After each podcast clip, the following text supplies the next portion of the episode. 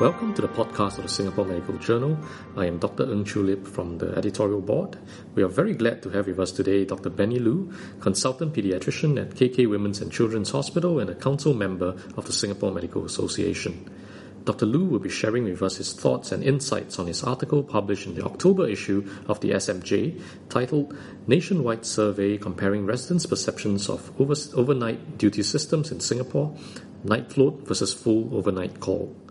Hi, Benny. Can you briefly describe the background to your study and what a night float system is? Thank you, Chu Lip and SMA, for giving me this opportunity. So, this is a project initiated by the residents for the residents. Um, the background to this project was that there were discussions about reverting night float systems in many departments and institutions. And we are most familiar with the traditional full overnight call systems, whereby the doctors work continuously for 24 hours. And in the night float system, the doctors actually work 12 to 14 hour shifts for 5 to 7 consecutive nights instead. And therefore, this project aims to highlight the perspectives of the junior doctors regarding the on-call system as they are the primary group of doctors carrying out the duties. What are some of the key findings from your study? Through the online survey, we focus on the following domains of on call systems, such as patient safety and medical errors, clinical work and training, and physician burnout. We have 636 responses, and 86.9% of the respondents agreed that night float system may help to prevent medical errors. Furthermore, 78.9% of them agreed that night float was less disruptive to their daily clinical work. And 84.4% of the respondents agreed that night float can help to reduce burnout. While there are pros and cons for both systems, uh, through our survey, there are many merits of the night float system from the resident's perspective. What are some of the reasons why junior doctors perceive night float to be better for patient safety and reduce burnout? Reasons for this are likely due to shorter working hours and longer rest periods, leading to greater alertness and better continuity of care.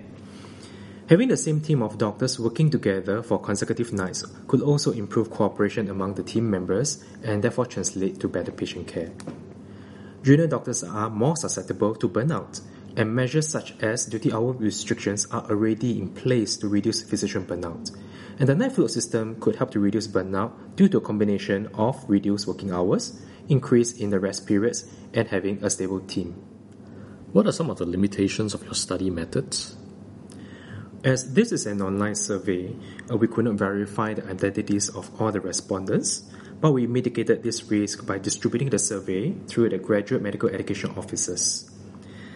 In addition, there could be selection bias in the survey whereby residents who were more in favor of the night float systems responded. And lastly, due to the cross-sectional nature of the study, there could be recall bias. How will you move forward with the findings?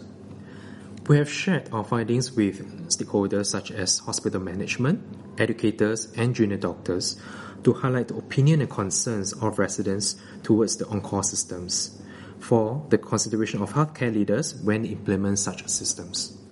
As the chair of the SMA Doctors in Training Committee, could you also share something about the DIT committee which conducted the study? So, the DIT committee is an integral part of SMA. It is a platform to provide a voice for the doctors in training and junior doctors, and we cover many integral areas such as uh, education, training, health, and safety aspects. So the committee serves by providing leadership and representation on these uh, matters and also helps to uh, bring uh, some matters that are closely related to junior doctors, such as medical legal aspects uh, in health law. What are some of the issues that the Doctors in Training Committee has addressed on behalf of residents? So the DIT committee has addressed quite a varied number of issues. So um, a few years ago, when there was a change in the medical indemnity provider, we have actually um, asked about the implications to the junior doctors who work in the public sector, such as any like tail coverage or are they still covered when they leave the public uh, sector. Um, we also have uh, engaged with SAF as well as the uh, DIOs, who are the top education leaders uh, in the residency training system, on the impact of uh, national service leave on male residents, so that we uh, hope that they could continue to serve the nation uh, with minimal impact to their training. Um, with the previous DMS, Prof. Benjamin Ong, we have also engaged him in a meeting to highlight the shift of focus uh, from a specialist uh, centric focus towards a generalist centric focus because there were a lot of concerns on the ground.